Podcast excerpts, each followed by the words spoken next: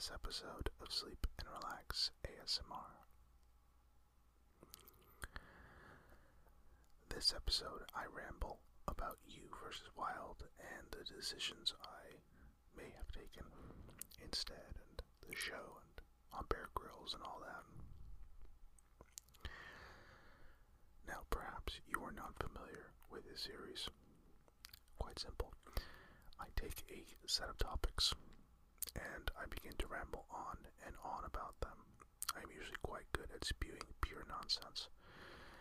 And this nonsense will help take your mind off of your day's worries and concerns, and you will feel the inevitable urge to simply fade away into your dreams and succumb to the sleep that I have induced. Now, perhaps you are unaware of the show I am referencing in my title. Title. I'm not sure if I enunciate it very well. That is one of my weak points. I find that the accent that I speak with uh, is not conducive to proper enunciation sometimes.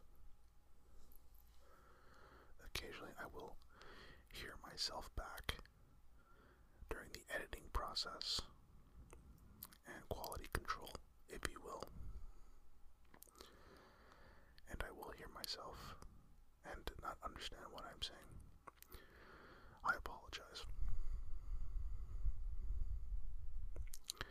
I think if you would have told me five years ago that I was going to be doing quality control on my enunciation on a podcast that features me whispering, I would not have believed you, I would have thought that you were totally insane, and yet, here I am. Okay, so the show, You versus Wild, is an interactive series on Netflix where us, the viewers, we the viewers, get to make key decisions to help Bear Grylls survive. During the episodes, he experiences some of the craziest terrains, and we get to call the shots.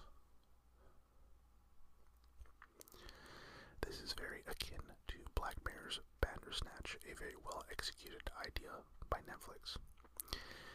And I do think Black Mirror plays better just because I think the technological dystopian theme that Black Mirror has, um, I'm not sure it sort of creates a better environment. Nonetheless, I really enjoyed You versus Wild. And uh, I was caught thinking to myself anywhere between 10 to 50 times per episode about how insanely cool this guy is. Bear Grylls, that is. I thought he was just a survivor guy, this adventurous, but he has quite a history. And I assembled the intro to his wiki page. Listen to this. Edward Michael Grylls, better known as Bear Grylls, is a British former SAS serviceman, survival instructor, honorary lieutenant colonel, and outside his military career, an adventurer, writer, television presenter, and businessman.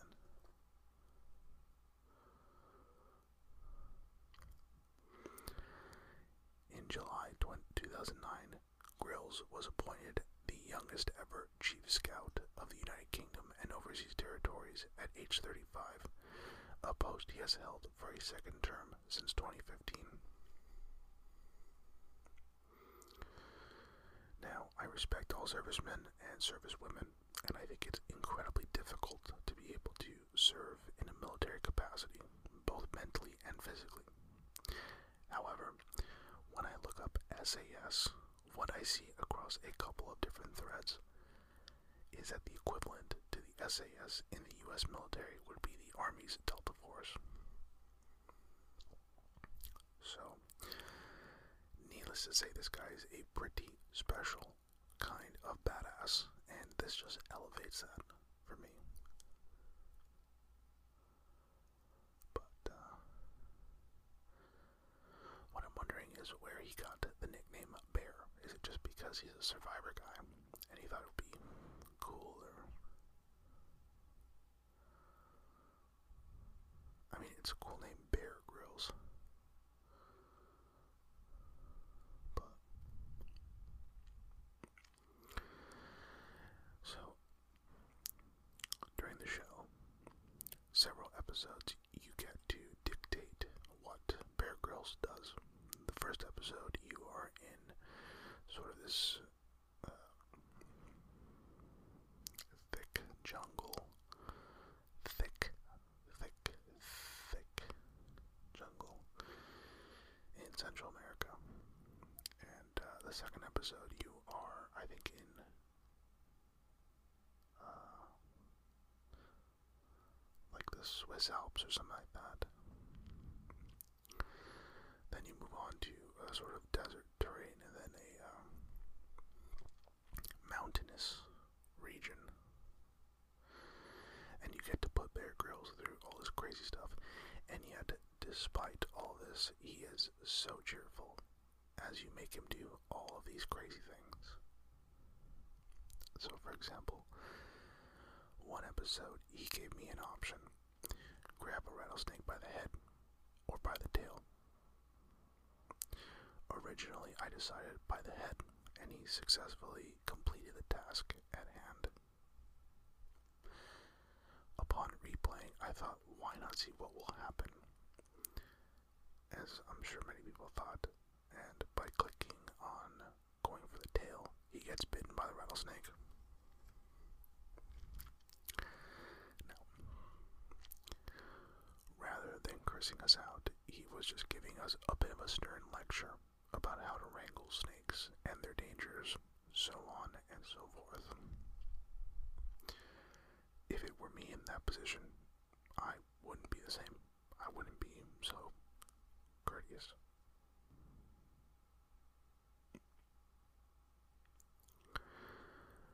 Another episode, we were in the Swiss Alps trying to survive for 48 hours, I believe.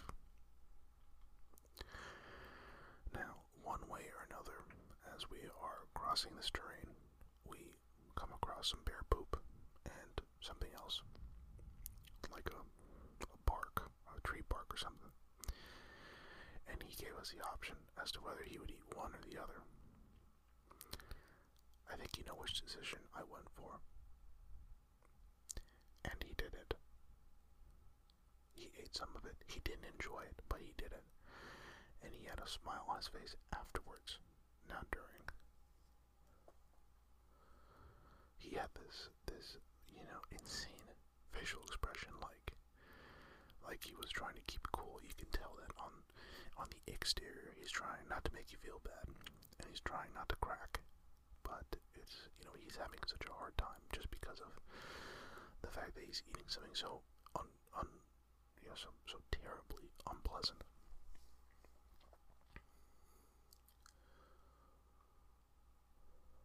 So, you know, I saw a video of myself the other day while I was speaking to people, and I was caught off guard by my facial expressions.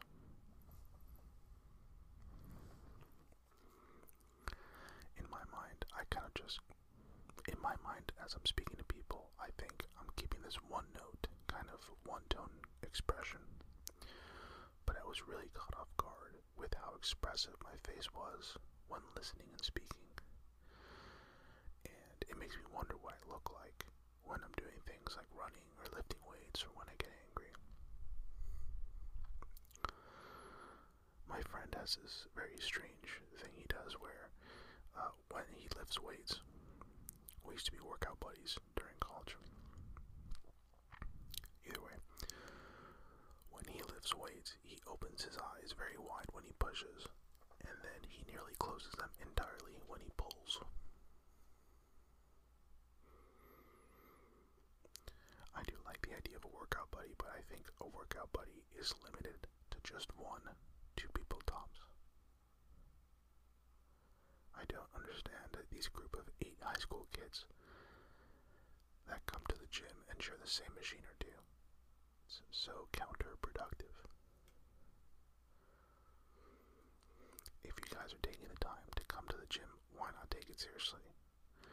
I've never understood these groups that come together and just stare at each other while working out, or they're just texting the whole time. You can text anywhere.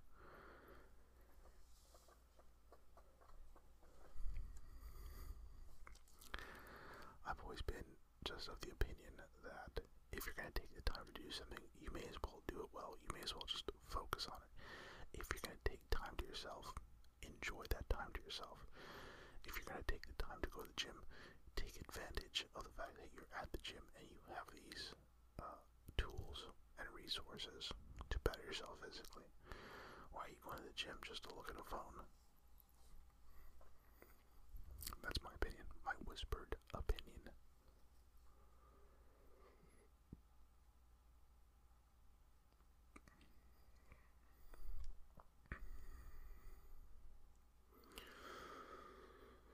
So, anyway, that's one of those topics that, you know, I, I feel very strongly about for no real reason. It doesn't affect me. Um, but I, I don't know. I don't know why. It's just a trend that I don't like. Um, if I think of any others, I'll start mentioning in this episode. Anyway, reverting back to You versus Wild and Bear Grylls. To surprise, I discovered that people were trying to cause harm to him throughout the shows, trying to get him to do something that would actually hurt him. Now, first off, it's a Netflix show, and this is a real person. They were never going to put him in that precarious of a situation. And number two, what's wrong with people? This is a real person, and you're trying to harm him. You know, there articles about people trying to kill him throughout the show.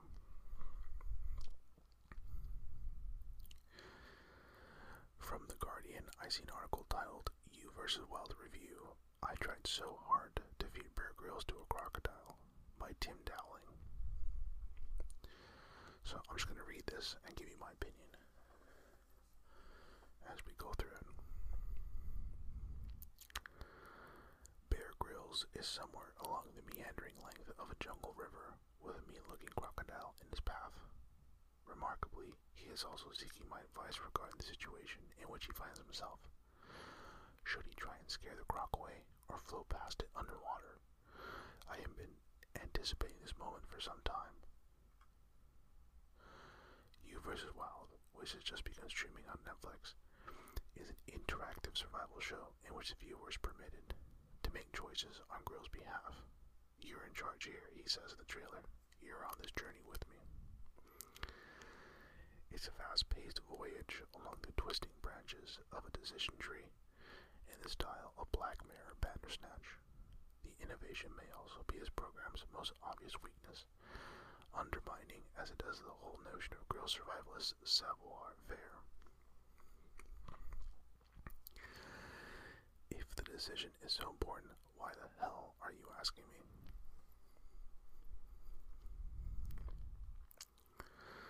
Okay. Um, you know, so to me, the final part, if the decision is so important, why are you asking me? Do the decisions undermine Grylls? It's it's supposed to be a game. It's supposed to be, you know, a, a game that you play. Know, when you when you watch a movie, decisions have been made, and just because you don't have a say in those decisions, it doesn't make it any any more or less undermining. It doesn't. The bottom line here is it's a Netflix show that isn't supposed to be taken that serious. It's supposed to be for pure entertainment. It's supposed to see what would happen in either scenario. So why would the decision, um, why would the entry or the introduction of decisions made by the viewer, why does that undermine Bear Grylls? At the end of the day, he's still performing amazing tasks that we get to see and experience the difference alongside him.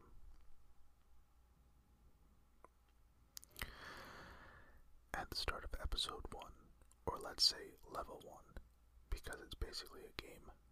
Grylls shouts back at us from his seat on a seaplane, explaining that we are on a mission to find the missing Dr. Ramos, who works for an aid agency delivering vaccines to remote jungle villages. She's dedicated her life to saving children, he says, but now she's the one who needs saving. That's pretty much the extent of her backstory. We'll probably never find out if she has a way with more than one-liners or any cats. Um, again, my criticism of this. This is not a uh, thesis on, you know, the. This is not supposed to be a docu- a hardcore documentary on saving Dr. Ramos. This is a show, a scripted show that is for entertainment purposes. I think reading it or taking it beyond that is misrepresenting and misconstruing and and and not enjoying the show for what it is. You know, that's the extent of her backstory because focus of this episode is not Dr. Ramos. It's not saving Dr. Ramos. It's the decisions that we make along our journey and seeing what impact they have as we move along this dangerous jungle.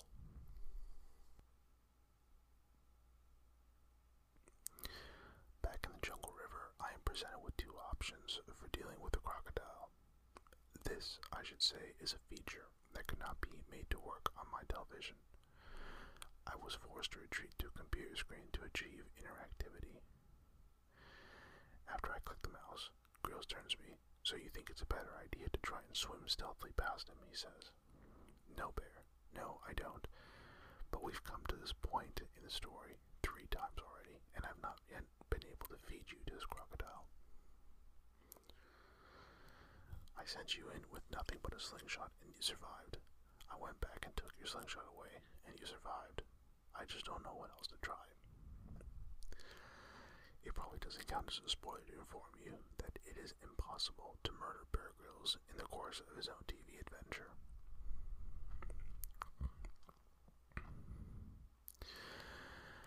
I did encounter a scenario that was equivalent of game over, leaving Bear Grylls the bottom of a canyon with no way out, where he might eventually perish if no one found him.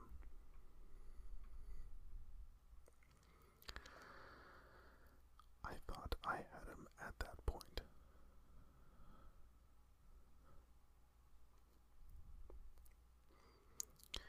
I mean, I'm going to assume that the writer is obviously going for some kind of just sarcasm or, you know, satire. Like the writer's, I, I'm assuming, just trying to be funny, right? Obviously, the writer is not trying to actually kill someone, but again, I, I think sometimes these, you know, writers, reviewers, they they overanalyze and overthink things. Not everything has to be uh, in the style that you prefer. Not everything has to be presented in a way that you like. And I think that, I mean, frankly, I think it's quite morbid to to something like this. To say, you know, for me, it's very morbid because if this were a fictional character, then I'd understand. But even writing something like I'm trying to feed him to crocodiles, again, for me, it's very morbid. It's kind of strange, in my opinion. But either way, I'll continue reading here. But I was not permitted sit with him while he slipped in and out of lucidity. It was either try again or quit. In most versions of this universe, we do find the lovely Dr. Ramos at the end, but it's not a very emotional meeting. My Spanish is a little rusty, says Grylls, but from what I can tell, the doctor is very dehydrated. Ask her if she has any cats.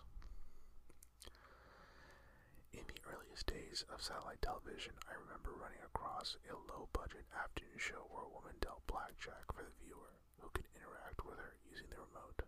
It wasn't live, and yet we actually seemed to be playing cards. I thought it was a miracle until I realized that they had simply filmed every conceivable outcome, and that when I chose, I was basically switching between channel hit and channel stick. Like to be able to say that we've come a long way, but what you versus Wild boasts in terms of complexity, it takes some time to exhaust all the possibilities available, comes at the cost of narrative drive and actual survival advice.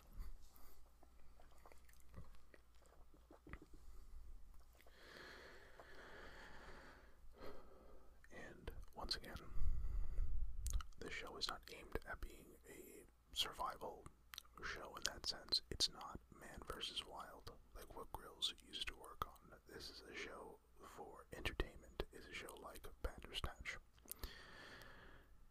I don't think they're going for here's how you really survive in these terrains. I think it's some anecdotal advice and some good advice, but mostly it's entertainment. What happens if you do this? What happens if you do that? Will never know if you've made the smartest choice unless you go back and try all the others. And this, I promise you, will cause you to tire of Grylls' company even faster than you might under ordinary jungle conditions. No matter which way you go, Grylls keeps up a constant monologue of exposition, laying out your options and repeating your decisions back to you. It's diverting enough for a time, but it isn't long enough before you think, if you're going to make me edit all these programs for you, I want to be paid.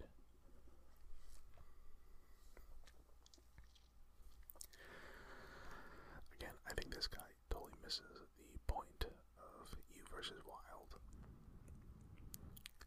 You versus Wild, again, is not a hardcore Survivor show. It's not Survivor Man. It's not Man versus Wild. It is for our entertainment.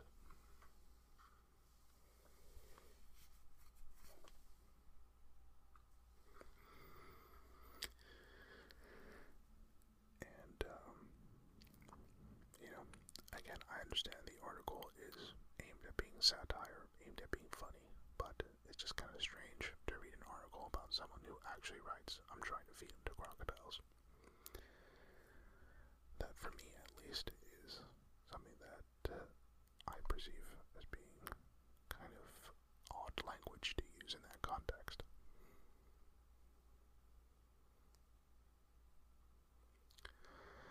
But either way, I mean, I thought the show was pretty good. You know, again, it wasn't best thing I've ever seen on, on television. It's it's not um, like Bandersnatch was better, like I said, but I think even if you just play a couple episodes, it's kind of fun to interact with him and see what happens. I think if they did a season two, I would definitely uh, want to watch that and enjoy that.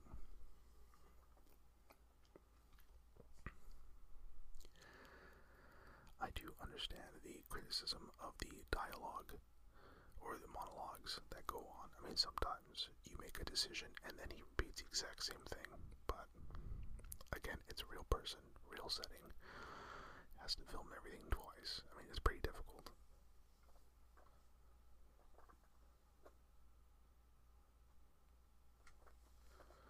So, either way, I enjoyed it quite a bit.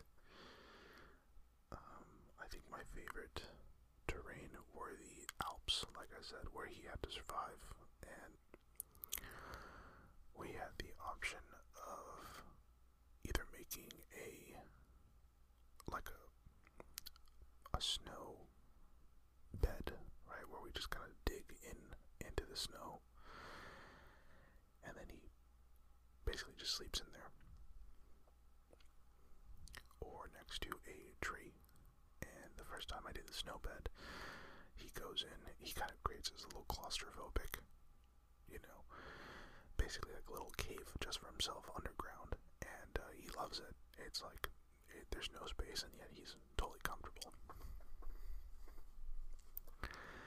And then in the other option, you know, he ends up uh, next to the tree overnight, and ice and snow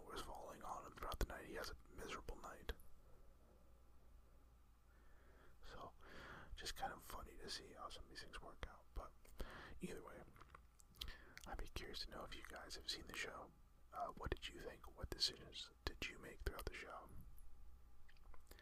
You can always get in touch with me by emailing hello at sleepandrelaxasmr.com. That's all for this uh, random ramble. Hopefully, you guys enjoy it. Thanks for listening.